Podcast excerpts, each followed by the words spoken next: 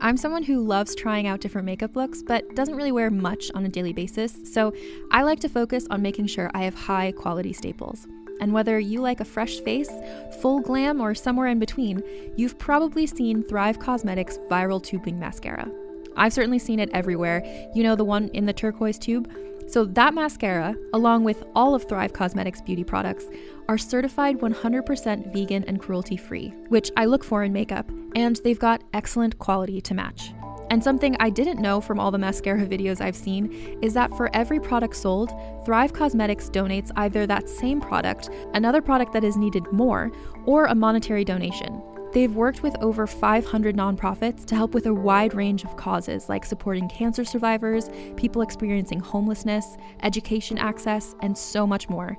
Knowing that makes me feel even better about using their products. And I do enjoy using them. Like I said, I like having high quality staples, and so my favorites are products that are multi purpose, like the Brilliant Eye Brightener. It comes in a bunch of colors, and I like using them as eyeliner, eyeshadow, and even highlighter. Thrive Causemetics is luxury beauty that gives back. Right now, you can get an exclusive 20% off your first order at thrivecausemetics.com slash thrive. That's Thrive Causemetics, C-A-U-S-E-M-E-T-I-C-S dot com slash thrive for 20% off your first order. Contained herein are the heresies of Radolf Burntwine, erstwhile monk turned traveling medical investigator. Join me as I uncover the blasphemous truth of a plague ridden world that ours is not a loving God, and we are not its favored children. The Heresies of Radolf Burntwine, coming January 2nd, wherever podcasts are available. Hi, I'm Keegan. And I'm Madigan. And you're listening to Your Angry Neighborhood Feminist. This is a podcast where we explore the world through our own personal feminist perspectives. Keegan's crying. I have something in my eye, so I just use like half a bottle of eye drops in one eye to try and cleanse cleanse it out. But I just like you look like I should give you a hug right I now. Like I know you're not actually it. crying, but I feel you look like I should just be like, it's okay. and it's all on one eye. It's like one eye is like red and puffy and weepy right now, but um, but it's okay. We're here. Listen, we are both a freaking it's wreck. falling apart. morning. Honestly, I'm really just quick, falling apart. see- Do you have like what's not right there? You have a bump right there. Yeah, I'm. Sw- it's swelling. Like my eye is swelling. I must have gotten something I'm allergic to, like in my eye. Oh no! This whole area is swelling. Oh, but it, it's okay. I'm hoping it'll go down. I have an audition later, so fingers crossed. Oh my gosh, Keegan! Really don't want to have to show up in front of them and be like, um, I don't usually look like this. I don't usually look like somebody Here's- punched me in the eye. Here's my headshot. I swear I don't look like that. Yeah, exactly. Yeah. Precisely.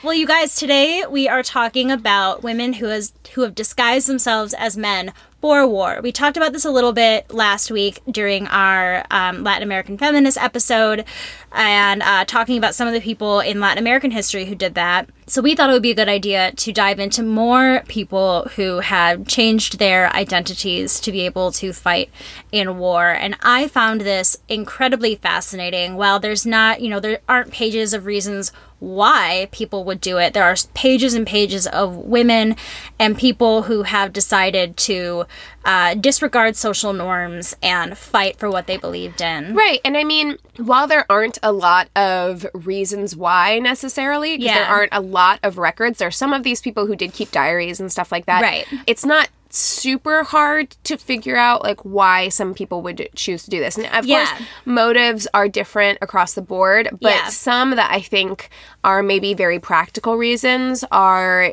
there weren't a lot of ways for women to advance themselves Yeah. uh, societally and financially, of course, during a lot of this time period. Yeah. And military service is still, for people, a kind of not easy because it's very difficult, but like without having a lot of money or a college education, it is a way to advance yourself into the middle class. And that Yes. hasn't changed Yeah. um, very much from the time that a lot of these women were participating in the military. And then, of course, there is also just the pride in wanting to serve their country. Yes. I think that was a big part of it for a lot of these people. And Yeah. there are a certain number of these people as well who nowadays, we don't want to speculate, of course, too much, but nowadays I think there are a certain number of these people who would identify as transgender. Some of these people just wanted to serve in the military. It wasn't that they were transgender. It was a means to an end. Some of these other people went on to live as men afterwards. Yeah. So So, during one article that I read, they were talking about how during medieval times women lived restric- restricted lives and taking on a male persona was the way to escape marriage or nunnery. During the ne- I wrote this wrong. Napoleonic War. Uh, it seemed to appeal to women, uh, and there were quite a few of examples in this period because wives and families would follow their soldier husbands around, and they would be like camp followers, and it would make them easier to start fighting.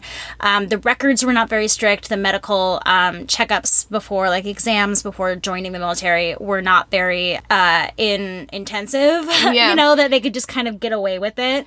And, well, and I think that there during certain times of war, I got the distinct impression that there may have been a bit of turning a blind eye to some of this stuff Yeah. because it was just kind of like able-bodied people willing to fight and die for their country. yeah, Eh. and we need some help. Let's you know? not pay too close of attention, Yeah. you know, about the other stuff. Exactly. So one of the like earliest known possible people, but this is a legend, is Epipole, who joined the Greek army dressed as a man. She fought in the Trojan War on the Greek side against Troy.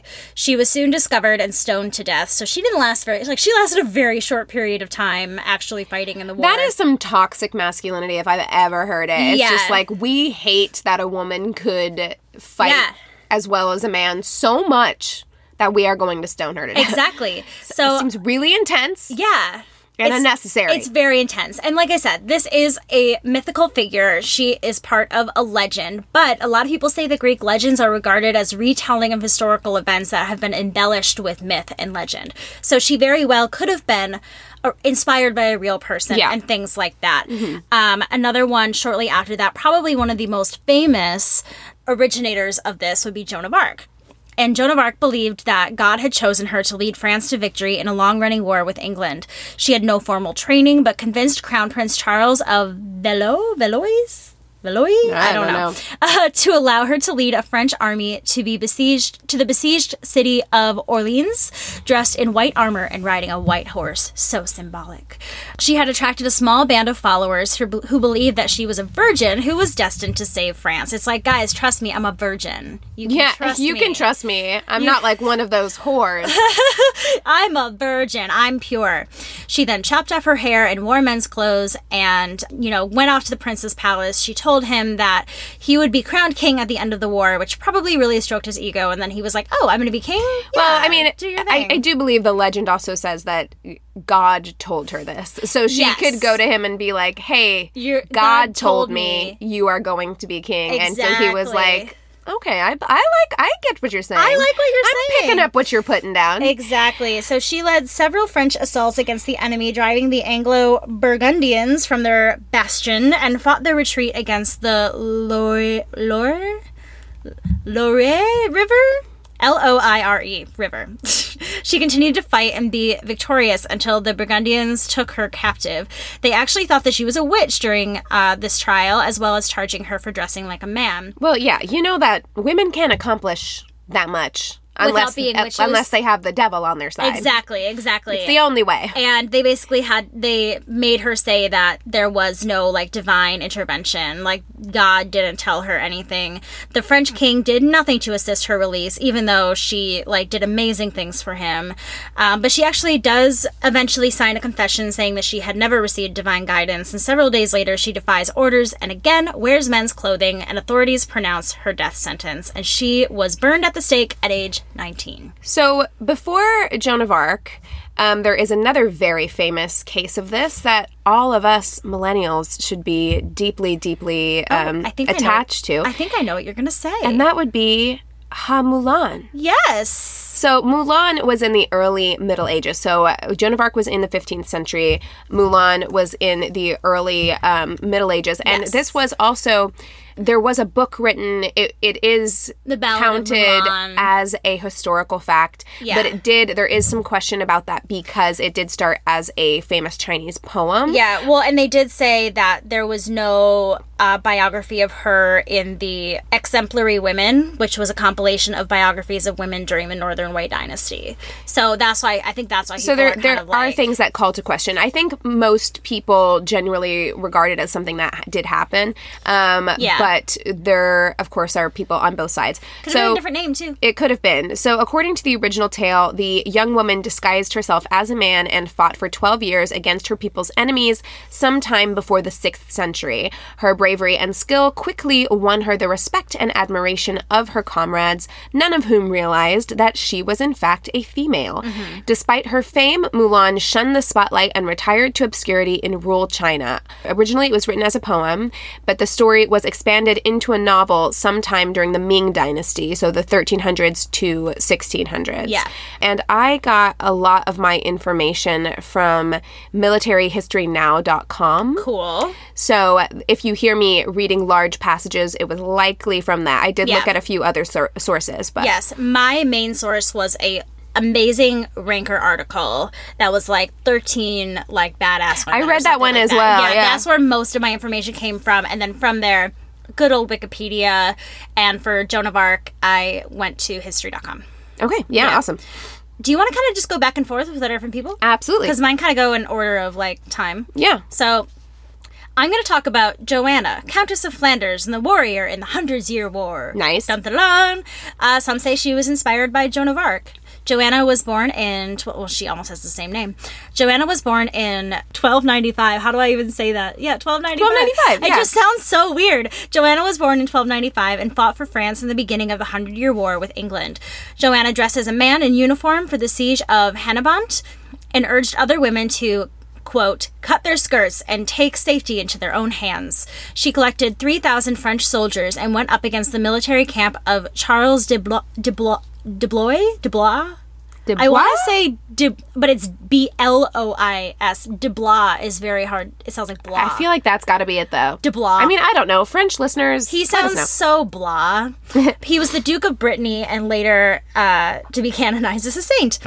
Uh, Joanna and her soldiers rampaged through the camp, burned supplies, and quickly rode away. After this, she became known as Jeanne La Flamme. According to the French medieval author Jean Fro- Froissart, Joanna fought in person, quote, with the heart of a lion, and in her hand she wielded a sharp glaive wherewith she fought fiercely. She fought to ensure that her infant son would be leader of the Montfortist faction, and they moved together to England after the war. So she basically fought to make sure that like her son would have like royal hierarchy. Great. Yeah, you know, Good for do, you. Do what you gotta do, do what you gotta do, honestly. So, next one I have on my list is Britta Olofsdotter. Me too. Yes. And she was a Finnish soldier of the Swedish cavalry. She is likely the first confirmed female soldier in Sweden. I tried to make sure my list covered not only, especially as we get into like the Civil War and the Revolutionary Yeah. War, it, it tends It's to very heavily United skew States. U.S. and uh, UK. So I tried to uh, find people from other countries as Right. well. So uh, she was likely the first confirmed soldier. Female soldier in Sweden, as well as the first confirmed Swedish example of the historical phenomena of women impersonating men to gain access to professions barred to their gender. Which, I mean, I don't know if that's a phenomena as much as it's like a thing out out of necessity that Yeah, needed to exactly. happen. Um, People were like, "Oh, I see that this can be done." Right, Even and- if they knew, because like a lot of these people were hiding their true identities, so it'd be weird to consider it a phenomenon. Where I don't think she wanted people to know that she was actually a woman. Right, I, phenomenon for me, gosh, saying that so many times is like banana. Um, phenomenon for me is one of these things that's kind of like an unexplainable like thing that a lot of people are doing. You know? Yeah, I And- always think of it as like a very um like almost fad like or fanatical. Yeah, yeah, it, yeah. It, it, it has those kinds of like connotations, which Yeah. I don't consider this to be that. I think that there were very clear, obvious reasons why women would do this and feel the need to do this. Um, so Olofsdotter was from Finland and was the widow of Niels Simonson. She dressed as a Neil man. Simon. Niels Simonson. um, she dressed as a man and enlisted during the Livonian War, where she served in the cavalry and was killed in battle. On June 16th, 1569, John III of Sweden ordered Gabriel Christensen to investigate the matter and gave the order that her remaining salary should be paid to her family, which is pretty amazing. I mean, we're going to see. Very like progressive. Yeah, we're going to see, inst- especially for, you know, the 1500s, we're Yeah. going to see instances in here where we'll see both. We'll Yeah. see times whenever they did get their pensions or their families got their pensions, and we'll also see times when those were withheld or worse, Yeah. where they were hung or stoned to death. Yes, exactly. All right, the next one that I have is Christian Kit Kavanagh, and I really, really like this lady. She is known as the Career Dragoon. She was an Irish woman who served in the British Army during the 18th century. She was known as a wild child as a kid, which I'm like, mm, girl after my I own bet. heart. She married Richard Welsh and they ran a pub together. There was like, I guess her, I think her father had run a pub and they took over it and they were just like running this pub together. Very Irish. Um, in the 1690s, Richard disappeared. And it was believed that he was taken into the British Army and sent to the Netherlands. Kit left her children with her family in disguise as a soldier and enlisted in the infantry of the British Army to find her husband Richard. She fought in several battles in the Nine Years' War. During that time, she had been hurt and kept as prisoner, but she somehow managed to conceal her identity I have a hard time. time believing that. I I, mean- really do. I think it's either that the injury they didn't need to inspect below the belts, and it was like a super. But if you're being held prisoner, I mean, like using the bathroom, like any of that stuff. well, some of these people, and I can't remember if this was her or somebody else. Somebody else actually used basically what is known today as a Shewee.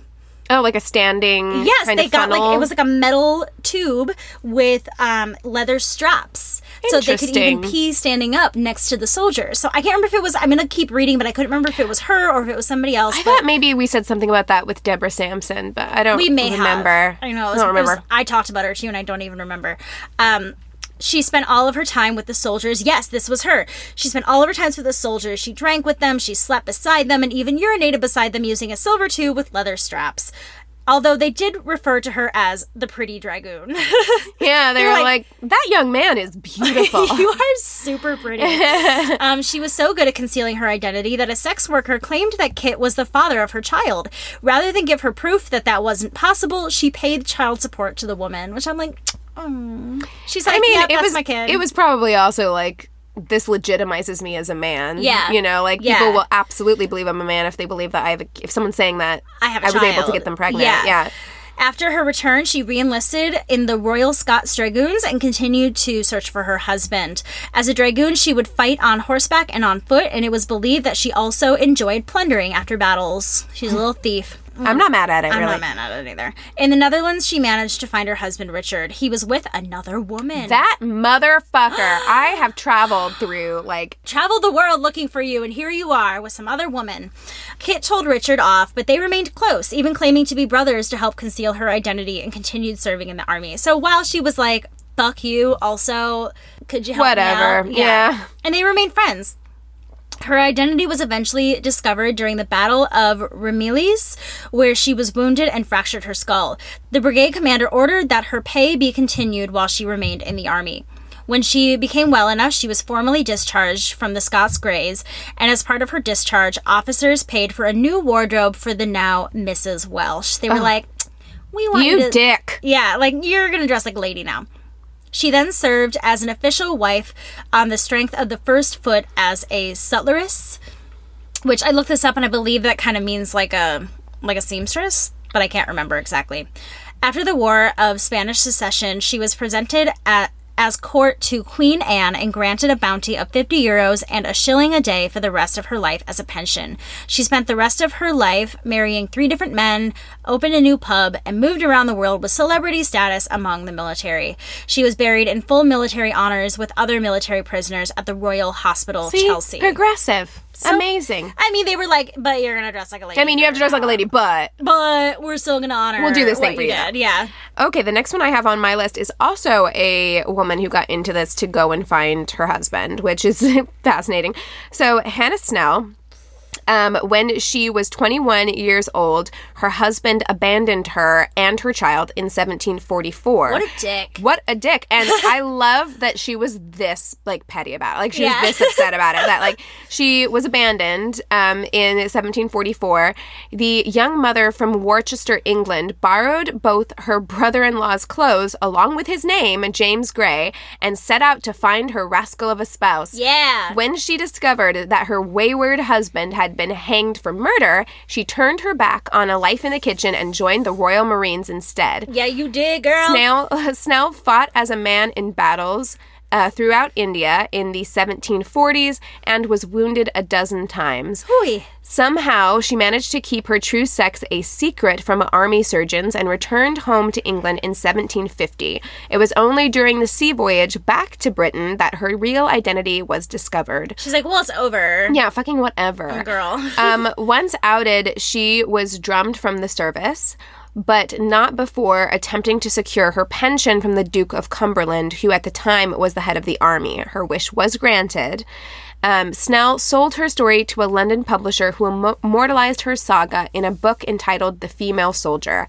Snell later toured England, appearing on stage in military uniform and performing drill. She eventually opened a pub called The Female Warrior. Wow, they're so similar. I know. Married again and had two more children. Snell died in 1792, but her story lived on. In the 1980s, two radio plays about her were broadcast in Britain Against the Wind and Warrior. That's so cool. Yeah. I like her. I love it too. My next lady is Anna Maria Lane. Yes. So it was common for women to work for the military throughout American history, but unheard of for them to openly serve in the ranks. Anna Maria was believed to be from the New England state of New Hampshire. She and her husband joined the Continental Army in 1776, which makes you want to go 1776. 1776. The couple served together. Anna Maria disguised as a man. Lane is, in fact, the only documented woman in Virginia to dress as a man and fight on the battlefield. Code um, word to remember there is documented. There may have been others. They went on to serve together as husband and wife under General Washington in the Battle of Germantown, where Anna Maria was uh, Anna Maria was severely wounded, which left her unable to walk for a time being. Just before the Battle of Germantown, Washington had issued an is it edict or edict? Edict. an edict which forbade women from accompanying men to battlefield. Historians believe that Anna Maria did not want to receive treatment for her wound after being discovered as a woman. So she was like, I'm good, don't treat me, I don't want to be found out. General Washington is gonna be pissed.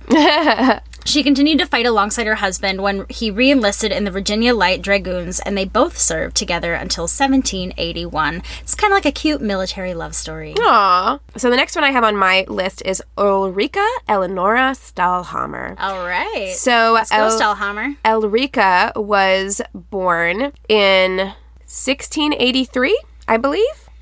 Yeah, I think 1683.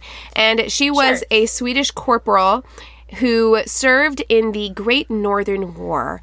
She was put on trial for having served in the military posing as a man and for marrying a woman. She did enlist in the army as an artillerist in Kalmar in October of 1715 under the name Wilhelm Edstedt. Uh, she did not participate in active warfare, but she di- was posted in the garrison at Kalhammer, and she didn't see any like direct action in the war. Nevertheless, she was successful in her professional conduct and was eventually promoted to the rank of corporal. Wow. Reportedly, she preferred to rent a room rather than sleep in the barracks. So she just avoided that issue altogether. She's Yeah. like, um, I don't really want to be with all these smelly men, so I'm just gonna go over here. Girl, I don't blame you. This was permitted and acceptable, though somewhat unusual among common soldiers who normally preferred not to spend their meager salary on special sleeping arrangements. On New Year's Eve 1716, she became engaged to a maid named Maria Lawnman and married her on the 15th of April of that year. Do you think this woman that she married knew that sh- that she was a woman? So it was later. It was later reported that Lawnman thought that Stahlhammer was impotent, but that she was Oh. content to live without sex as she had previously been a victim of rape. So Okay. she was okay having kind of an asexual marriage. Right. Um, Ulrika eventually revealed her sex, but they continued to live happily. And it was described as a union of spiritual love. Isn't that sweet? That like, oh my God. So, yeah, after they were married for a while, she was like, I'm not impotent. I'm a woman. And Can her, you imagine? her wife was like, it's okay. Yeah, it's, it's okay. okay. I love you anyway. Oh, that's so sweet. Yes. So she eventually was arrested, and whenever her sister found out what she had done, she was upset and she wrote a letter saying that it was a sin against the will of God. So, course. of course, her and her sister had this massive um, falling out. Yeah. And, And her on, sister turned her in? Or Um, just had those beliefs? I think it was she had those beliefs after it was found out that she was a, Got a it, woman. got it. Um, so on the 10th of February, 1729, Ulrika and Maria were put on trial for being married, and the court of Kalmar did not know under what charge they should be prosecuted. Yeah. So they consulted the High Court, and after consulting the Bible, um, Stahlhammer was charged with having violated the order of God by dressing like a man and making a mockery of marriage by marrying a member of the same sex. assholes. Mm-hmm. So they like created this like law basically from the Bible that didn't even exist before just because they didn't like what she was doing. Right. I mean, this is actually such a love story, though, because Yeah. Stahlhammer was also charged for having married a member of the same sex. She confessed that she had been taken by a strong love for Lawnman and had decided to live and die with her. she claimed to have fallen in love with her during a dream and proposed to her. Oh my god. Isn't that amazing? It's so beautiful. It's too pure. So on December 18th, 1729, Elrika Stahlhammer was judged guilty of having posed as a man and marrying a woman, and these crimes formally meant a death sentence, but Stahlhammer's sentences was limited to one month imprisonment on water and bread, following by pillorying, I don't know what that means, and exile from Kalmar. Maria Lawnman was sentenced to 14 days imprisonment for having neglected to reveal the truth about About her, her wife. situation. Um, I'm guessing because she they probably made the argument that she thought she was marrying a man at the time. Yeah. And so she was charged with the lesser crime of having not revealed the truth once she knew the truth. On January 30th, 1730, King Frederick I of Sweden reduced Stahlhammer's sentences by removing the specification of water and bread. So she still had to be in prison for 30 days, Yeah. but she could eat other food Okay, good. while Maria Lawnman's sentence was reduced to eight days. After having served their sentences, the couple lived a quiet life on the estates of Ulrika's relatives. So they continued to live together Yeah. uh, after all of that other. happened. So, so yeah, I mean, there's a little bit more about them, but Did she um, continually go by her male identity's name, or did she go back to her it looks as though female name? it's hard to say. Everything is referring to her as Elrika, Okay, so I'm not entirely so that may be an unknown um, detail.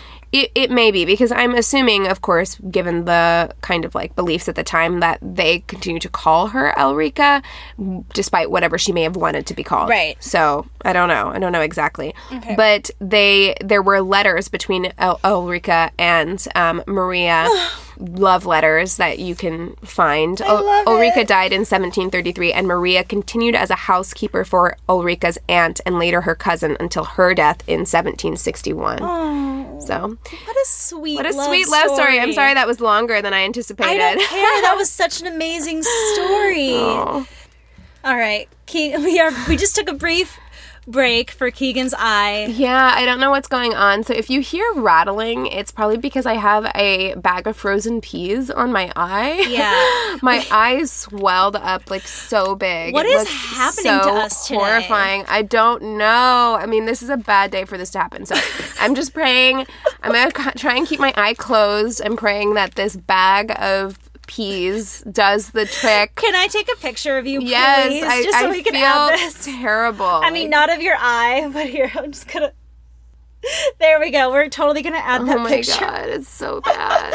Oh, baby girl. I, I honestly, I feel like this is helping. I- it honestly looks better Does it already. look better already? It That's feels crazy. better already. How weird is that? Because your eyeball looked swollen. It was. It- It, it was very like weird. around your pupil, it looked like you had like jelly on your eye or It- something. yes, it did look like that. It was And very freaky. It already looks like it's going down. Okay. okay. Oh, thank God. Okay. Now my now my anxiety's relieved too. Oh because my as God. you're talking, I'm like, Keegan. Yeah, I know it's just getting bigger, like it's gonna pop. Like it was like a science fiction movie. Oh God. And I have such a busy day today that I'm like, I can't, I can't, not today. Oh, all right. Well, we're gonna keep moving forward All with right, our episode. chug it right anyways. along. Yes. So I'm going to talk about two women kind of together because it's possible that they may have intercepted at some point. So the next one I'm going to talk about is another Joanna, Joanna Zuber. Zuber. Gosh, this is making me want to name my kid Joanna because I'm like, yeah, because I'm like, They're all badass. yeah, they're Yeah. all like badasses. Jo- Joanna Marquez. Joanna, I kind of like it. it's not bad. It's kind of cute. you can call him Joe, Joe. which is adorable. It's like Joe from Little Women. yeah. Um, and also I'm going to be talking about Nadezhda Durova. Joanna and her husband enlisted in a section of the Napoleon Bonaparte's Grande Army. Sure. Following the Battle of Zamask, she was promoted to sergeant for her service during battle. It was possible that Joanna once crossed paths with Nadezhda, a Russian cavalry trooper fighting the Tsar. Some people even believe that she was the, a soldier who had actually wounded Joanna. Nadezhda was cared for by her soldier father and his fellow soldiers. When she was a young woman, she enlisted as a man named Alexander in the Polish Lancers during the Napoleonic Wars. I think I've got some typos in here because sometimes things are spelled differently. No worries. So, all right. By 1816, she had achieved the rank of captain. She was unsettled with ordinary life after war and went on to write her memoir, later published as Cavalry Maiden. oh, that's cool. I love people that went on to write about their stories. Me too. There's so much more about those two, but I've got so many that I wanted to keep. I know. going. I'm sorry. I, that last one was no, so it was. am- long. I'm glad that you did it. It was amazing. Um, okay, so this next one is really fascinating to me. So this is Albert Cashier. Okay. I'm going to talk about him as him. Yes. In all of these articles, they list the name that he was born under, but I really have a strong sense and belief that he wanted to be recognized as a man. That was kind of what I experienced as well. so I definitely don't want to, uh, in a sense, like out out him as a, a woman or use his dead name if that wasn't what he intended or wanted. So- Exactly. So, I'm going to avoid that here. Maybe it's the wrong call, but I'm just Better gonna, safe than sorry, yeah, I'm right? just gonna make that call. So while there are accounts of hundreds of American women posing as men and enlisting to fight in the U.S. Civil War, this one is one of the most famous.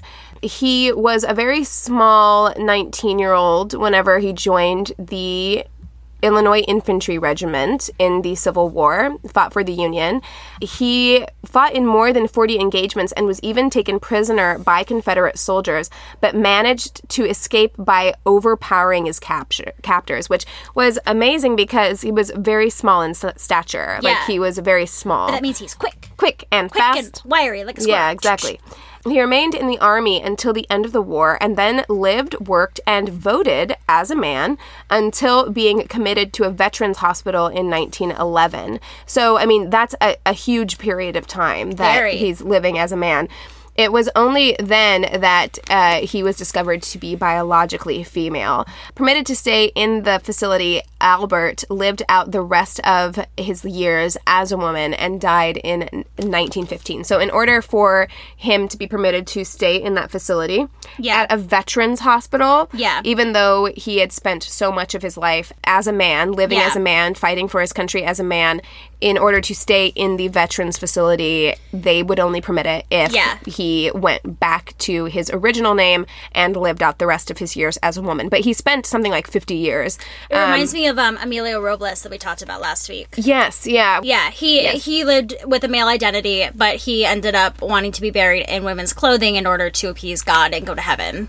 Yeah, that's to me it's so sad because if you so spent your entire life, you know, with this one identity, clearly that's what you wanted for your Yeah. life and that's who you feel like you are. Yeah. Um and then to have that taken away from you uh, just so that you can live comfortably as an older person is Yeah. so sad. I read I read about him and I wrote notes on him and I'm not finding him anywhere in my notes. So I'm really glad yeah, that you probably had have him. more notes than me, but Well, I don't have any. I'm glad that you that you covered him because I remember reading about it and I thought I took notes on it, but I'm not seeing it anywhere here on my list. So And and this is one when you look sometimes when you look at some of these pictures, you're like, "Oh yeah, I mean, I could I could see how these like are traditionally feminine, like in the one where they were like, "Oh, he's a pretty boy" or Yeah. whatever.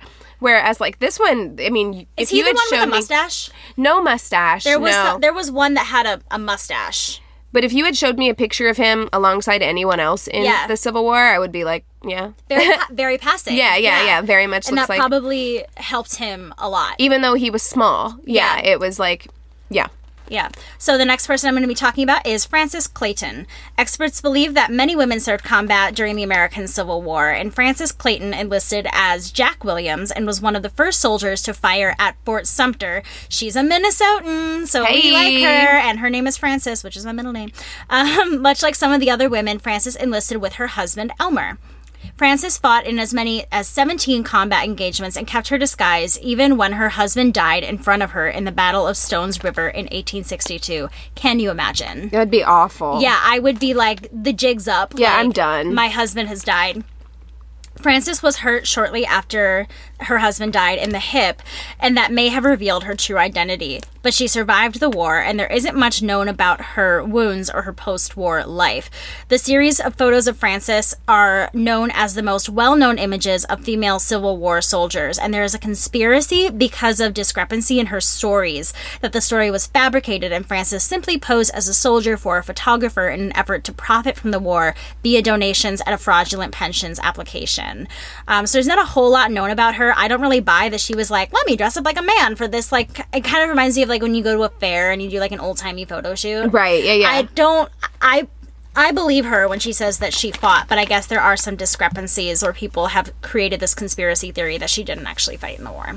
Well, yeah. I mean, and it could be either way, I suppose. People are complicated, but I also have a very easy time believing that um, they would want to discredit her in some way. Well, yeah, and like I don't think it was very uh realistic for her to get a pension if it was known that she was a woman. Right, there had so to why been- would she be doing that to get a pension when you know it's just it's Right. a very weird um Yeah, there are Idea. there are easier cons. Like Yeah. you might as well just register as a man or something. Like if you're trying Right. to get a pension. exactly. Um, so the next one on my list is Maria Quiteria. I want to say that that's how you say her last name. Russian, I'm assuming. Uh, no, Brazilian. Oh, Brazilian. Okay. Quiteria, yeah. So she was born in July of 1972, and she was a Brazilian lieutenant and national heroine. She served in the Brazilian War of Independence in 1822 to 1823, dressed as a man.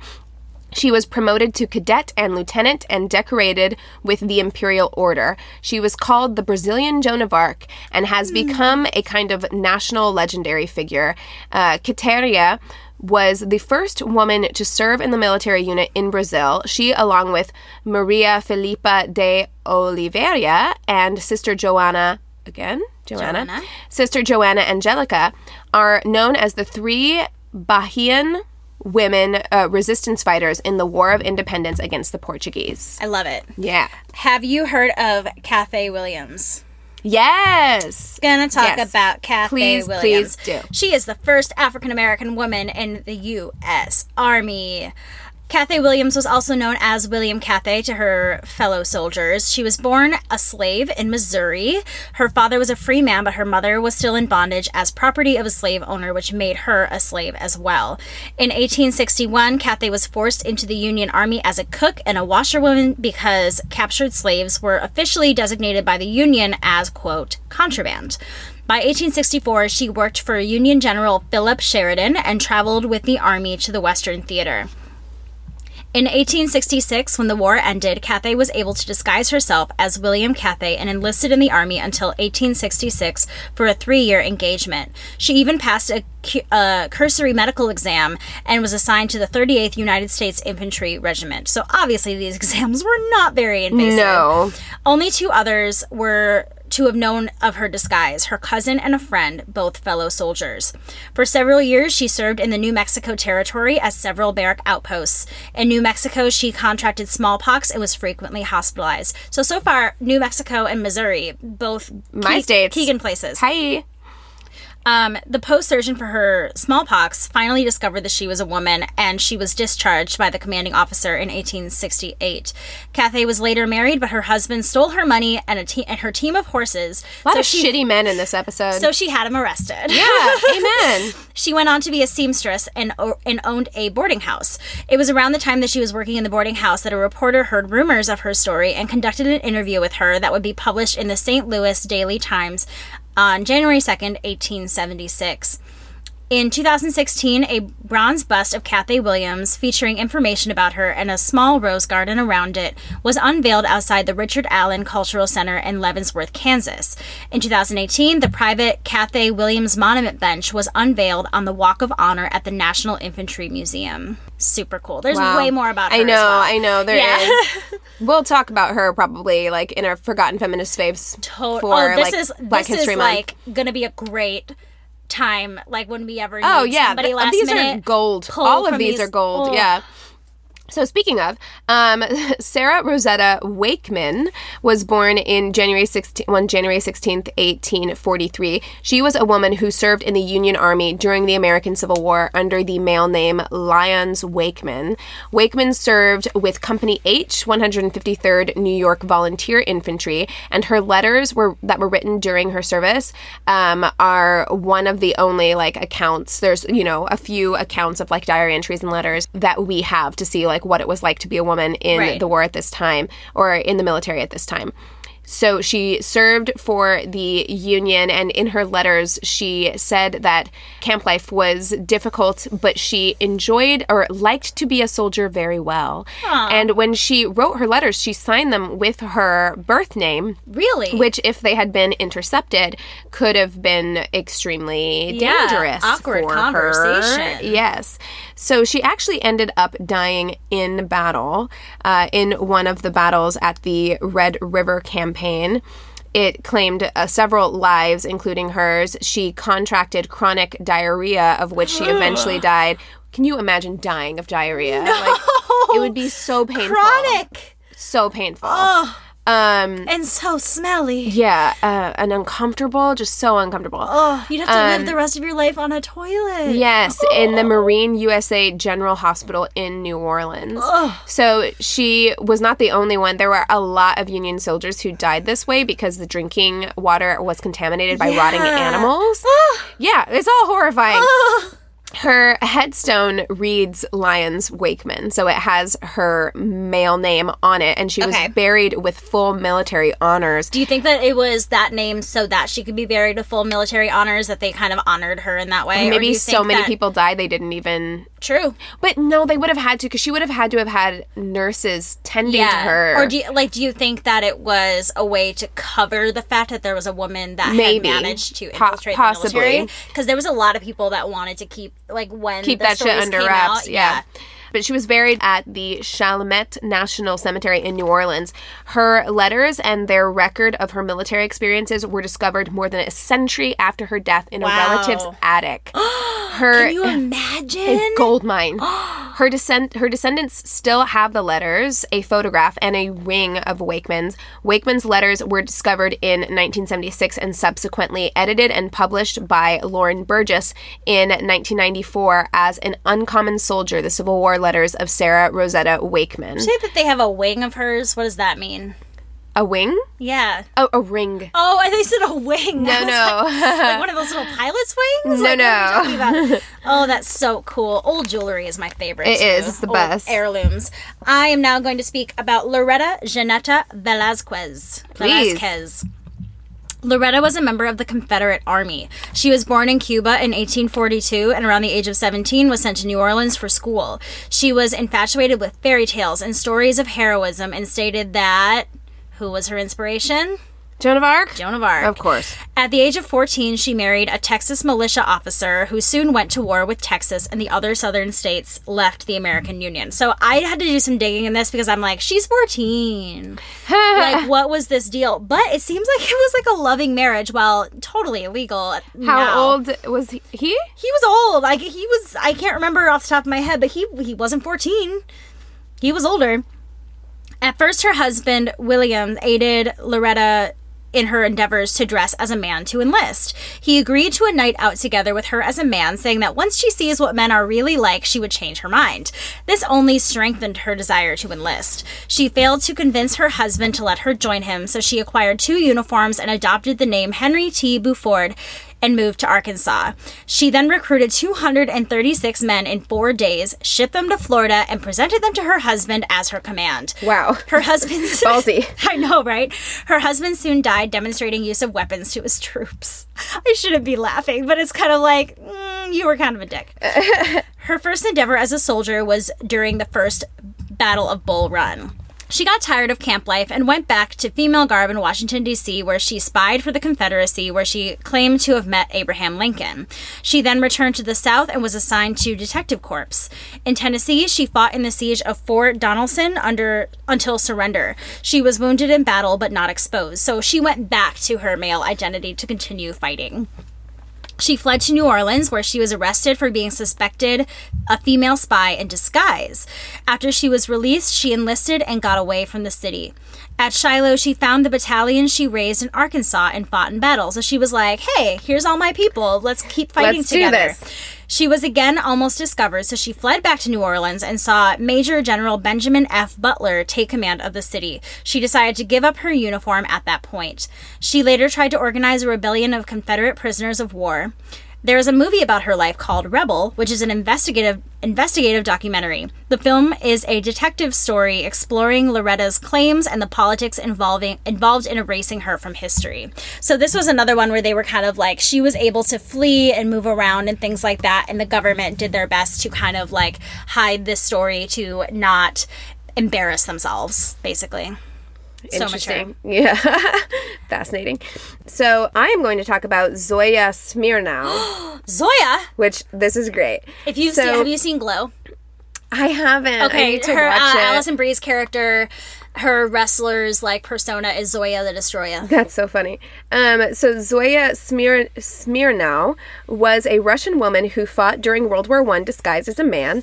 She and eleven other schoolmates disguised themselves as men. Yes, I know so- about her. So they could fight in the war. Smirnow was 16 when she enlisted. Two of the women women were as young as 14. They participated in the defense of Galicia and the Carpathians. Smirnow became a representative of the group when she recounted their story to the English press. As Smirnow recounted to the newspapers, the girls left their Moscow school without informing anyone on the eighth day of mobilization, i.e., the end of July in 1914 Later. and they traveled to L- Liv, L V I V. I don't know how you say that. Lviv. Lviv, I don't know. That's my best guess. Lviv. um, where they dressed as men and enlisted in the army undetected. When the first bombs fell on their position, they cried out, as did many of the men. One girl, Zina Morozov, was killed in the Carpathians when a bomb fell at her feet.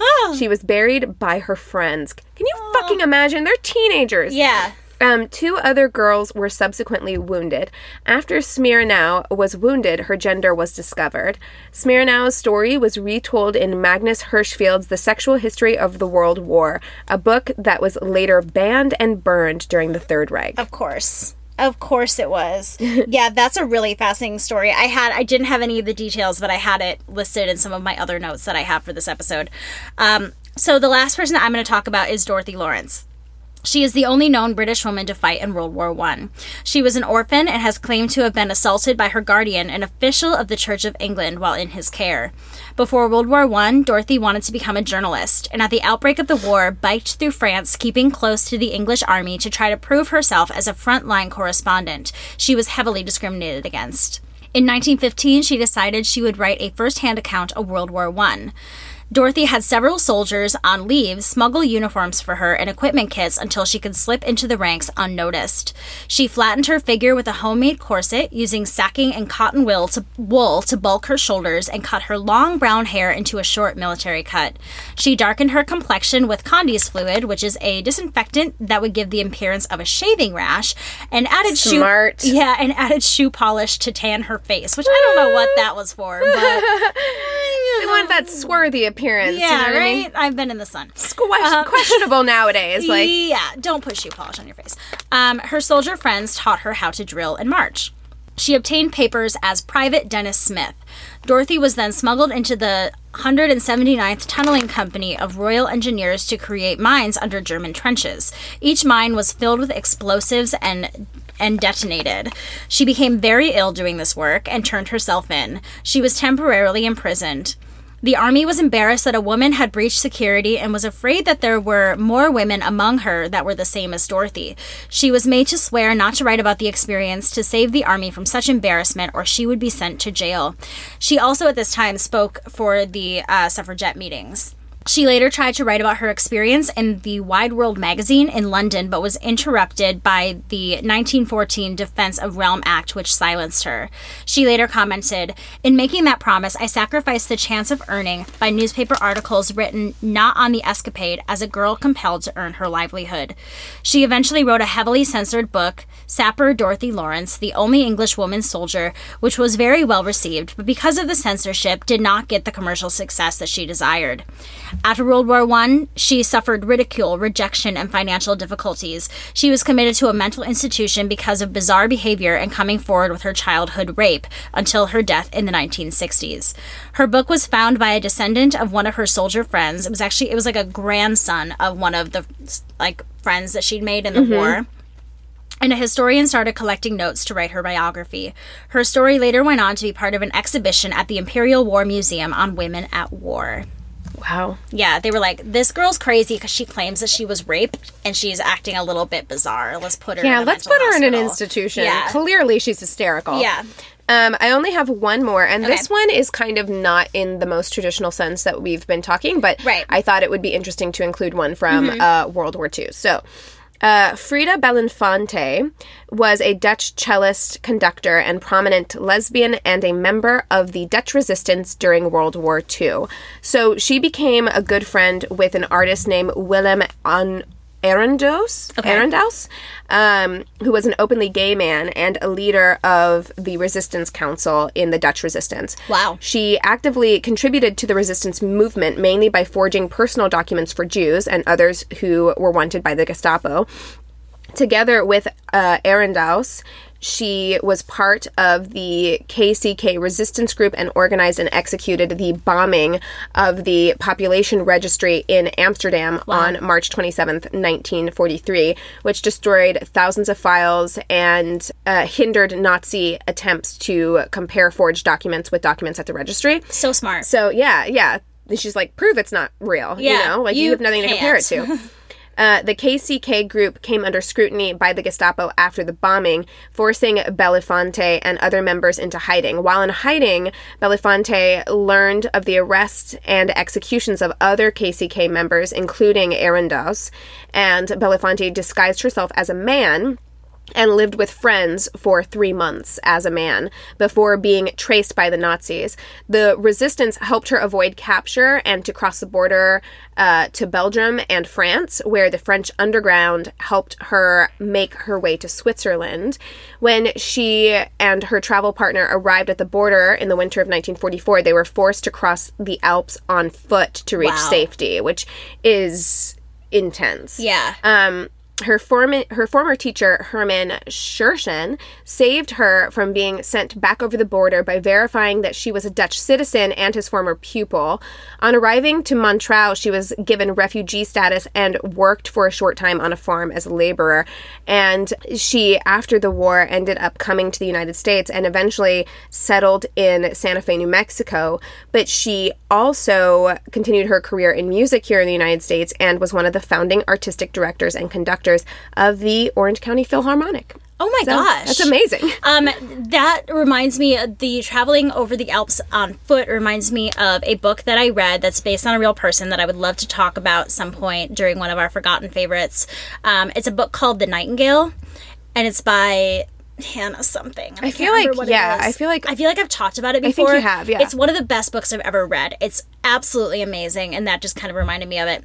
I have like a, a, a two sentence little blurb about one more person uh, named James Barry, who is an Irish army surgeon who is thought to have taken a male identity to study medicine, but James actually lived out the rest of his life as a male and his anatomy was only revealed at his death when his body was being prepared for burial. So he wasn't a soldier, but he was an army surgeon. Right. I think that absolutely counts, especially since, you know, as we said, um, traditionally women could only participate in the military as nurses or aides, and that included not being able to participate as doctors. Right. And what I read about James is that he just really wanted to be a surgeon. He wanted to be a doctor Right. in general. And then once he obtained that, he wanted to help the war efforts and became a army surgeon. And this is this is one person who I will only refer to by male name because I believe that this person because he lived out the rest of his life as a male today may have been considered may have identified himself as being transgender. Right. Yes. Yeah. And it's hard to speculate on like what their wishes are, and I don't know if it's uh, Well, you because know. that, that idea didn't even really exist. Right, right, and uh, so it does feel like we're kind of like walking on eggshells uh, with things like that because I, I'm so hesitant to make that kind of call, but also like if you spent that much time and energy to either conceal your identity or you very much wanted to be looked at in that way, I would think that they would want their wishes to be honored. Yes. you know, after death. Exactly. and we can only make our best judgment Um, Right. now, you know. So there aren't a lot of things after that. I mean, of course, I'm sure that there are still instances of women dressing as men for Yeah, certain well- privileges, especially in certain parts of the world. By World War II, there were more um, invasive medical exams before you could go in, so that made things incredibly difficult. I mean, I think there are stories of people being kind of smuggled in, like the uh, journalist that I talked about during the French War uh, following British troops. She was kind of smuggled in by fellow soldiers and things like that. Right. Yeah. I mean, and also there. We're getting into territory once World War II comes, uh, where we're getting into territory where it became legal, legal and permissible for women to actually join the military as Yes. women. So, in 1917, Loretta Walsh became the first woman to enlist as a woman. So that was in 1917.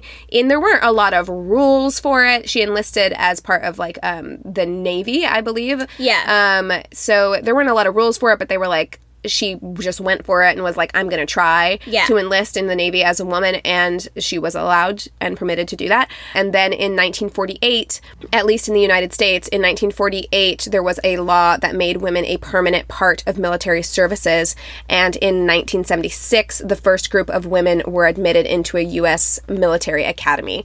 So after that, it became less necessary Yeah. to conceal your gender um, Right. to in order to join the military. Yeah, and there were also women, like I said in the beginning, who were like camp followers who would follow their husbands and bring their families and things Right, like I mean, and there were always- end up participating in Right. the war in some way, shape, or form. And there were always women uh, working as nurses and Yeah. things on, Who on the so battlefield. brave. Yeah, So absolutely. brave. I mean, you're out there getting bombed, getting like you know shots fired at you while trying to take care of these um, soldiers. Yeah. So there is all of that, but you know, I do want to touch very quickly before we end this episode on. Um, we are very aware of the difficulties that transgender people still have in our military. I had pages written ready in case we had the time to do it. I believe that it would be great to have a separate episode. yeah yeah we should focusing on that. definitely have a separate episode focusing on that um, but just to touch on it very quickly in the united states right now the trump administration is trying to ban people who are openly transgender from participating in the military and Unless um, they want to fight as their biological sex, right? Uh, as that the- was at yeah. one point, but I don't. but I don't know where be- we're at now, but Yeah. I believe that that is the case still. Yeah. Um, which is so incredibly upsetting and insulting. Yeah. Um, and it's not like it's the exact same thing as all of the people that we talked about today, but it is kind of like a uh, sister issue to Yes. that issue. I agree. I think that's all we got. I mean, and that's all we really have time for, you guys. We uh, we really got this one done. So thank you so much for listening. If there's anything that we missed today, if there's anything you want to add to people that you know about that we didn't talk about, Which, by like the way, there's a ton. Oh, yeah. like there's so much. Like Yeah. you could honestly go on for days talking about. It was such a common thing. Yeah. or not, you know, super common, but common enough that Yeah. there are plenty of documented cases that we didn't even touch on. Exactly. So if there's anyone anybody that you that we miss that you think we should know about and would think is cool and that we could maybe talk about for a feminist fave at some point, go ahead and email us at neighborhoodfeminist at gmail.com. You can also follow and direct message us on Instagram at Angry Neighborhood Feminist. We have a Twitter. It's at YANF Podcast. Y-A-N-F. Podcast. We have a Facebook business and group page. Go ahead and rate and review us on our Facebook business page. Uh, you can also rate and review us on Apple Podcasts. We really, really love it. It makes us so happy. It also makes us happy when you listen to us on Radio Public. It's a free way for you to listen, and it helps us out just a little bit. That's all we have for you today. With all of that being said, we encourage you To rage on. Bye. Goodbye. Hey there, this is Justin Bartha. I made a funny new podcast, King of the Egg Cream. It has the greatest cast in the history of podcasts with actors like Lewis Black, I'm torn by my feelings for two women. Bobby Cannavale, You can eat it, or if someone hits you, you can put it on your cut. Melanie Lynskey, I wonder what these marvelous things are that look just like boiled chicken feet. Jason Ritter, I can break things and pick locks and kill people. Michael Stuhlbarg, The whole point is to inspire people that they should make themselves better. Ari Graynor, No, don't whet its appetite. What are you, an idiot? me, Justin Bartha, That's not just any egg cream, that's a Lemke's special. and all narrated by the hilarious Richard Kind. This is the story of Harry Dalowitz and how he rose from nothing to become New York's King of the Egg Cream. So if you like funny true stories, come listen to King of the Egg Cream, available wherever you get your podcasts.